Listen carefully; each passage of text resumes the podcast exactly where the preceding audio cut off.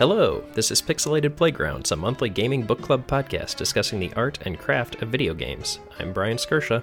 I'm Josh Galecki, and this month we are doing a heist cast. That's right, we have been uh, looking at uh, some of our favorite heists in games, and Monaco has been a game we've both admired and enjoyed since the, the mid 10s, and with few uh, options for in person socialization in recent months, we've said, why don't we get together and do some online heists? So Monaco came up. This was a game that was initially released in 2013 for Xbox 360, Windows, Mac, and Linux, and then again just recently in 2019 for Nintendo Switch. How about that? Really? It came out on Switch just a bit ago. I could see it working really well on the Switch. Totally, especially like um, couch co op, that'd be a blast. Mm-hmm. But yeah, it was uh, when it was originally released. Uh, it was at the 2010 uh, Indie Games Festival, and it was uh, very well received there. Uh, it was prototyped by Andy Schatz while he was working for TKO Software, based in Santa Cruz, California, and he claims that it was inspired uh, by a top-down mini-map in the Hitman series of games. Oh, no kidding. that's interesting. How kind of the perspective shift can really bring out a different game over there. Uh, I remember I saw the original Doom level level editor, which was a top-down view as opposed to the kind of the first-person thing that we know Doom for, and the shift to the top-down kind of made a lot of things make sense. Like that game plays very well as a top-down shooter, and you kind of see how the design works into that and lays into that. Yeah, I think if I recall correctly, even though there are elements of height in the way the game is perceived on the screen, uh, the maps and levels are all laid out, like you said, as a complete like 2D grid. So if you're looking at it from a top-down perspective, it's like, as you said, a, basically just a, a bitmap, um, mm-hmm. um, which is fascinating the way that they you know did that. And technical limitations being what they were at the time, it's obviously a very novel solution. Uh, that being said. Um, Schatz's plan for this game was basically The Sims meets Diablo meets Hitman, uh, which you know is a, a hell of a meets great. meets meets if I've ever heard one. mm-hmm. um, but yeah, he uh, he did it as a prototype when he was still working at TKO, and later left, founded his own company called Pocket Watch Games, and uh, he decided to launch the game himself. So um, bully for him for getting out there, doing his own thing, going indie, and uh, making a pretty cool game, pretty successful in its own right. Absolutely. Uh, the game worked out super well, uh, and I do believe this is part of the XNA club. Back around the time when I was trying to be an XNA dev myself, and his was one of the Twitter accounts I first followed because he gave such good technical explanations of what he was doing with the game, and there was a lot of good stuff going on here. Yeah, yeah, it's a really cool game that also uh, it has a lot going for it just in terms of its simplicity of design. Um, but maybe we just kick off with what what's the elevator pitch for this game? And to my mind, uh, this is basically a game where you are a member of a small, up to four person heist team. You embody one of the members of that team, which has a specialization of their own. And the goal is to uh, stealthily uh, pilfer, rob, and steal uh, all the gold in a given uh, locale, and then make your way out safely, uh, ideally without being detected. I'll do you one better than that for the summary. This is Ocean's Eleven, the game. Uh, this game is very much about heist movies um, and the stereotypes and archetypes that you find therein. Um, in fact, your characters don't even have names. They have archetypes as their uh, classes. Like you could be the redhead, or you could be the lockpick, they all basically have a skill set that they uh, can utilize to traverse the level more easily. The locksmith can open up doors more quickly. The mm-hmm. uh, mole can dig through walls and open vents more quickly, although at the cost of some additional noise. the cleaner will knock out unsuspecting guards that he can sneak up behind. Uh, yeah, I th- feel like not just Ocean's Eleven, but all the other heist movies that are out there. This game is an, an homage to all of those yeah, everybody's got their specialty, and the fun the fun thing when you're playing with other people, because as we mentioned up top, this game is a, a co-op. uh, heavy experience is when you're sort of relying on your teammates to make use of their class's special skill to, um, you know, traverse the level, uh, get in, get out, and remain undetected. Absolutely. Uh, yeah, like there's eight different characters in the game, all with their unique skill set, um, and they all are very useful, but in different ways. Uh, going into a mission with a different set of characters will necessitate a different strategy. You go for cleaning out the safe and the bank and all that. I think there's definitely levels that play better to have a certain class versus another, but I'm pretty sure every level can be finished with any combination of characters. Not only that, I think every level can be finished off solo with any character. Um, wow. Not easily, mind you, but I think I'm pretty sure it can be done. Um, this game is very much meant to be a multiplayer experience. I mean, you can rob a bank by yourself, but this game teaches you it's much easier to do with three friends also as a kind of side thing to these uh, all these characters have besides their major specialty and special ability they all have things they are better at doing like um, if you get hit with a shotgun to the face you're dead, you're a corpse, um, you can be revived by your teammates, but the redhead will revive faster than uh, the other characters will. Or if you're trying to hide in a tree, the pickpocket climbs into trees faster. Um, I think the lookout climbs into vents faster. Like everybody has a little secondary skill that they're better at doing than other people. Yeah, and um, in addition to all of these different interactable things on the map, the game also throws various items around the level at you.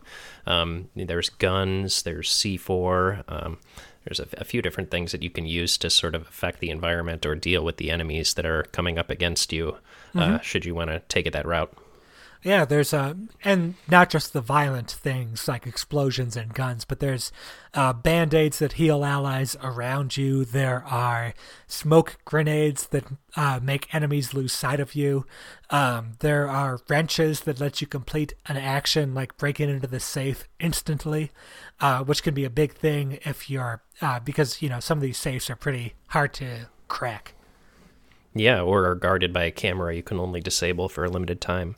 Mm-hmm. Um, yeah, it's it's pretty great. And if it sounds complicated, I think the really special thing that this game did was make it so easy to interact with all of these various um, systems. Absolutely. Uh, one of the kind of highlights from, about this game from a game design perspective is its its one button UI system. Like if you're trying to go into a locked door, you get up to the door and you just try to walk through it, and your character starts trying to lockpick.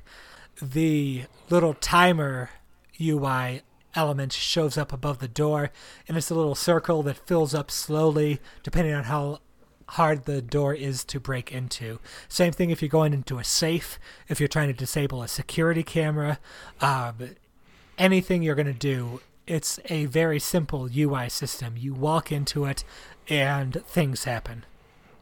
And I think the one button UI in terms of how you're interacting with the game is uh, completely aided and made possible by how clear uh, everything is on screen. I really love the top down view they give you and the fact that when you're not seeing, uh, because this game does have a fog of war mechanic, when you're not seeing within your line of sight, uh, sort of blueprint view of the uh, area you're in comes up. It's all very readable and uh, simple, and it keeps things from getting overwhelming even with this many systems at play. It's super useful too because you could walk into a room and think, oh, nothing important here, but then you leave the room, the door closes behind you, and you see this little white icon that says, oh, here's where you can shut off power to the security system, or here's where a um, here's where a coin is that you need to collect if you're trying to complete the level 100%. Um, so it's very uh, that even though you have the line of sight, this blueprint stays with you afterwards, and you can kind of scan the level and see where you need to go, what you can do in which areas. And although you don't know where the NPCs are or the enemy guards are inside that room, you know kind of what's in there. another kind of thing talking about that um, guard NPC UI is if you're standing still, you can hear and see the footprints of people walking in rooms that you can't see through. So you can kind of tell when a guard's about to come through this door and see you so you can make a break for a hiding place or try to break their line of sight somehow. Yeah, it's pretty cool. And um, in addition to seeing uh, all of where your or all of where your enemies are, uh, a simple button push allows you to see where all of the line of sights of your uh, partners are as well. And I thought that was a weird choice to require you to enable the partner view. I feel like the game would be really difficult to play without that that partner view. I kind of agree with that. Um, I don't remember. It's been a little. Uh, it's been a minute since we played this, but does that start enabled by default? Do you know? Yeah, it does not. And I hmm. remember being like confused for a bit, and then we press a button, and all of a sudden I could see, you know, exactly where you were and see your line of sight, and like, oh well, this just makes this way easier. And you know, when we're playing uh, online with each other uh, from you know many miles away and you know just chatting on video chat. It's certainly possible to do it without it but it it makes it a lot easier when you can see everything your your partners are doing. Yeah i feel like it would have been a better decision to make that as a hardcore mode or something like that uh, as mm-hmm. opposed to being a button to enable. Uh, this game does i'd say otherwise does a very good job with its online multiplayer. Um, one of the interesting things about this, I saw a talk about this dev about how he wanted to encourage cooperative play in the game um, because this game is best experienced with four other thieves or with four thieves total going through that. So you and three friends or three random strangers. Uh, one mm-hmm. of the mm-hmm. things I remember about this game when I first started playing it in I don't know, 2012, 2013, or whenever it came out, um, was that the online community was very helpful as compared to a lot of other games like uh, uh, World of Warcraft and um, whatever the War- Warhammer Online and those things, and then like playing Halo online with other people. And goodness, what a cesspool of human interaction that turned out to be yeah, you're gonna you're gonna get a lot different type of player playing Monaco than you are playing Counter Strike or you know Call of Duty at the the time. So yeah, you're you're definitely right that the game encourages a different type of player. I think this is more in line with the Journey type of player than the, the Call of Duty type of player. I think it was a very intentional decision by Andy Schatz in order to do so. In fact, I remember reading some things about the systems he had in play in order to encourage that kind of online cooperation. Like, for instance, um, you can't leave a level until, unless all four thieves are with you. So if somebody dies on the way to the escape vehicle, then you're not leaving until you save that person or die trying. Like, there's no way to end the level early unless everybody's on the same page.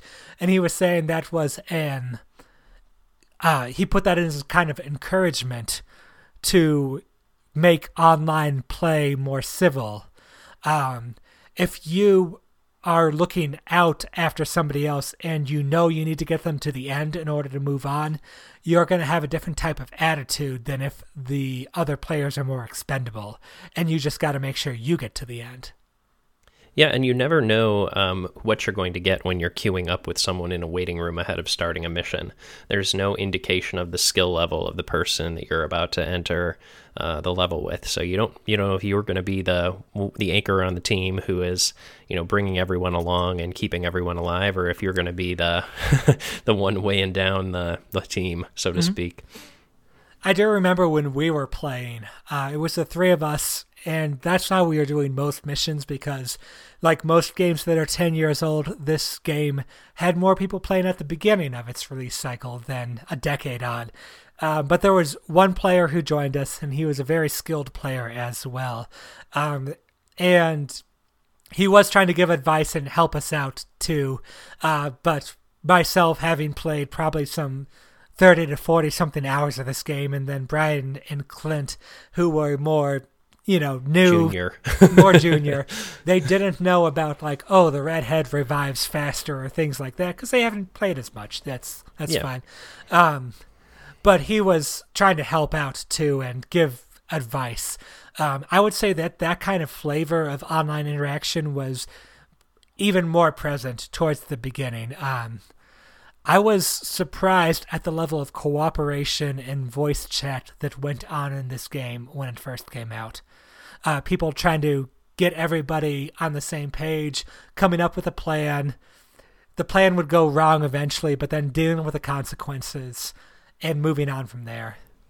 Well, it's a lot different than um, like a team a deathmatch style gameplay, right? Like in even in team matches in normal online shooters, you can be a skilled player and still hold a good deal of derision for your fellow teammate. Uh, that's just not going to get you very far when you are required to have all, you know, basically the the chain is only as strong as its weakest link aspect of the heist that's going on in in Monaco. I completely agree, and I think it was a kind of a masterstroke. Um, if we're doing Josh video game vocab bingo, that's one of my words. I think um, Masterstroke. Ching. that was a design masterstroke right there. Was that um, you can't just leave other players behind. You have to drag them to the finish line, kicking and screaming if necessary, but you don't go unless the other players are go. And this is not just like finishing off the level too. Uh, these levels have like you're on the first floor, you're on the second floor, you're on the basement. You cannot leave one level to the other without everybody else being with you. So not only do you need to make sure they're alive, but you also need to make sure everybody's on the same page too with what the current plan is, where we're trying to go. Yep, agreed. It it definitely uh, forces you to play in a much more cooperative way, and uh, the game is definitely better for it. Absolutely, absolutely.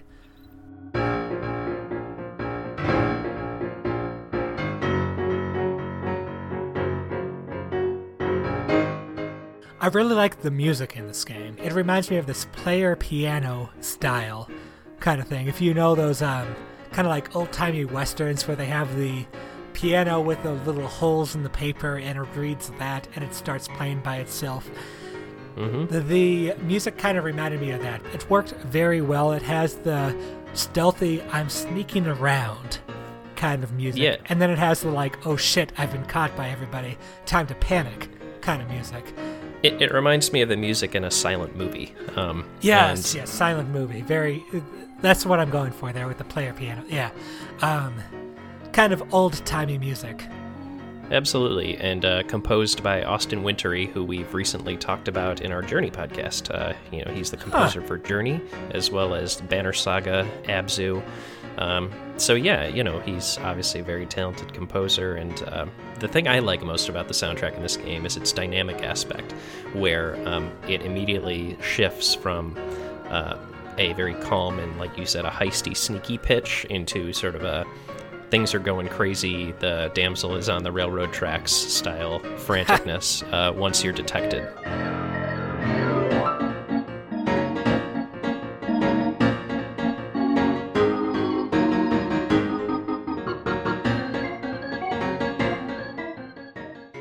On top of the uh, the music, the sound design is also generally great. There is voice acting that happens when uh, you're overhearing guards or caught by guards.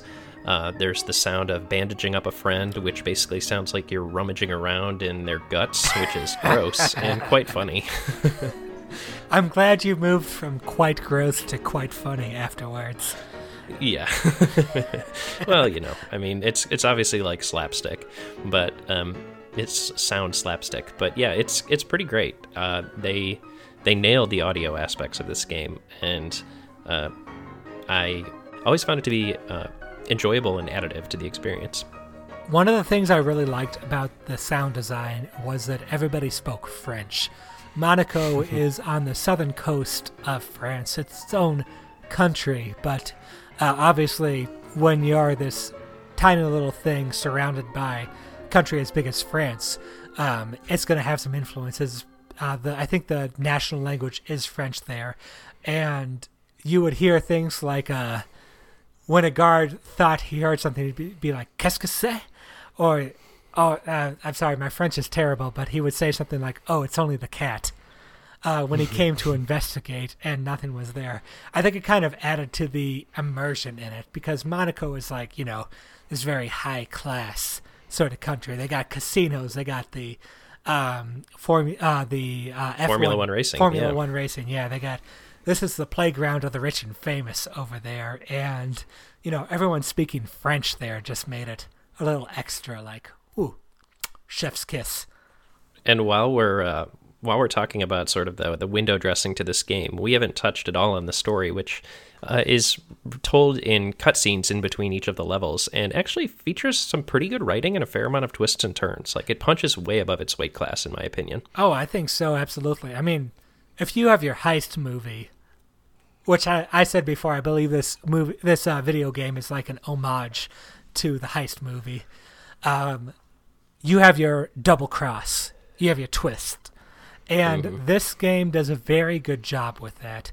Uh, the structure of the game is that you play through this set of missions. I think there's something like 15 or 16 missions you play through, and it's the locksmith story. And that's kind of the easy mo- mode. Um, and the locksmith is getting interrogated by this police officer.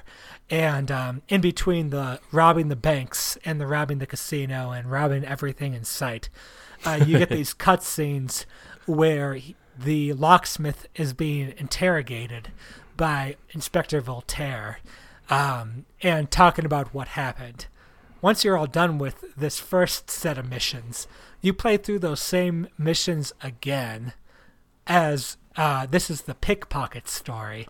And the pickpocket has a different twist on things, which kind of makes you question everything that happened the first time through. They do some really cool recontextualizing of the entire story so far, right at the end, um, complete with mechanical adjustments to, to boot, which is pretty neat. So yeah, I, I agree completely with that. There is a lot of recontextualization. I like that they dug into the mechanical aspects of the twist as well as the narrative because that's what you can do with video games. You can explain something through mechanics as well as you can through the narrative, which is what they did in this game. Um, so there are eight characters in this game, but in the last mission, you find out that these eight characters are just four characters uh, and that the criminals, the crooks, they've been lying to the police detective the entire time. The interesting thing about it is that the way they show that these eight characters are just these four characters is that they double up on the special abilities of the criminals. So, for example, whereas before you had a hacker character and you had a cleaner character who could knock the guards unconscious. When you start this final mission, which has a great soundtrack, by the way, when you start this final mission, you have a character that does the hacking and the cleaning.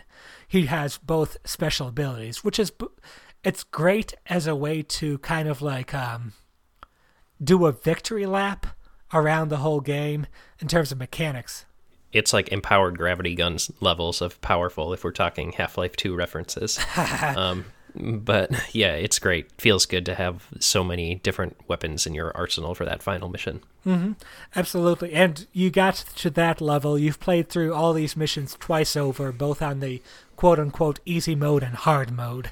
Um, so you know the mechanics at this point fairly well. And you definitely appreciate having. Um, the extra abilities. Now the level's designed so that it's an extra challenge to make up for your extra abilities, but it's a good way to explain through the mechanics of the game how the narrative works out because they only vaguely hint at the combination of characters in the final cutscene before the final level. Um, it's only when you play the game itself that you're like, oh, wait, I have more abilities now that kind of changes how I'm thinking about what's going on. Yep, yeah, it's it's a very cool uh, twist. Uh, recontextualizes the story and does so with mechanics. That is the trifecta. I think uh, that's how video games should should do a twist. It's called sticking the landing right there. Shadows closing on me. The bounding of my heart rings through the night. We talked a little bit before about when the music shifts from the stealth mode to the panic mode when you've been caught. Um, this game is very much about hiding, escaping, diverting, dodging, doing whatever you can to break the guard's line of sight and find a hiding place until things blow over. Once that happens, things go back to stealth mode, and you're able to sneak around again. The guards aren't necessarily on a higher level of alert at that point. The way you plan these heists out is that you come up with a plan. Maybe you try to distract a guard to come out of this room, um, get him out of his normal patrol line, but then once he's uh, once he's out of that, you can take advantage of that. You can sneak into another room. You can get the gold, grab it, go out of there. Or if it doesn't work out, if things don't work out like you planned them, then you can just kind of reset everything. Everything goes back to normal after you um, quote unquote mess up and get caught by other guards. Yeah, the levels have a nice sort of clockwork aspect to them where eventually the machine will sort of find its equilibrium again and go back to how things were at its steady state. And, you know, if you're able to identify what that is and use it to your advantage, you can um, pretty much go wherever you want uh, if you're willing to wait. I think the, the challenge of the game and the stealth and distraction that you're trying to pull is doing it in a timely fashion, getting in, getting out, and, uh, you know, keeping it action packed. I will tell you, I've probably gone through 75% of the game on single player. And when you're playing it as a sing- as a single person as opposed to as a team of 4, it is much more deliberate and a slow-paced thing. Something that might take you Oh, 10 yeah. minutes in multiplayer probably takes you 30 to 40 as a just going it alone. I could see that. Yeah, especially since you don't have any backup and you can quickly become overwhelmed if you're not uh, setting things up exactly to your advantage. On the other hand, it's a lot more predictable when you're doing it by yourself. You can see the Yeah. cause and effect, you can see what goes on. That's a good point. Uh, some of the f- most fun, though, is uh, when something unexpected happens as a result of uh, maybe one of your party members' slip ups. I think that's a good segue to our three word review for this game. Fair point. Uh, maybe I'll, I'll kick us off. Go for it. My three word review is delicious layer cake. Uh, like a delicious layer cake, the fun comes in several flavors that help make up the whole of Monaco. One, the story, well written, full of twists and surprises. Two, the stylish presentation of the map, the blueprint and overhead view that we talked about. And three, the manic charm of getting caught and bailed out by your friends, or sometimes being the one doing the bailing. All right. My three word review for this game is Chaotic Criminal Circus. Because you can play this game single player, but I don't necessarily recommend it unless you are looking for that kind of deliberate experience.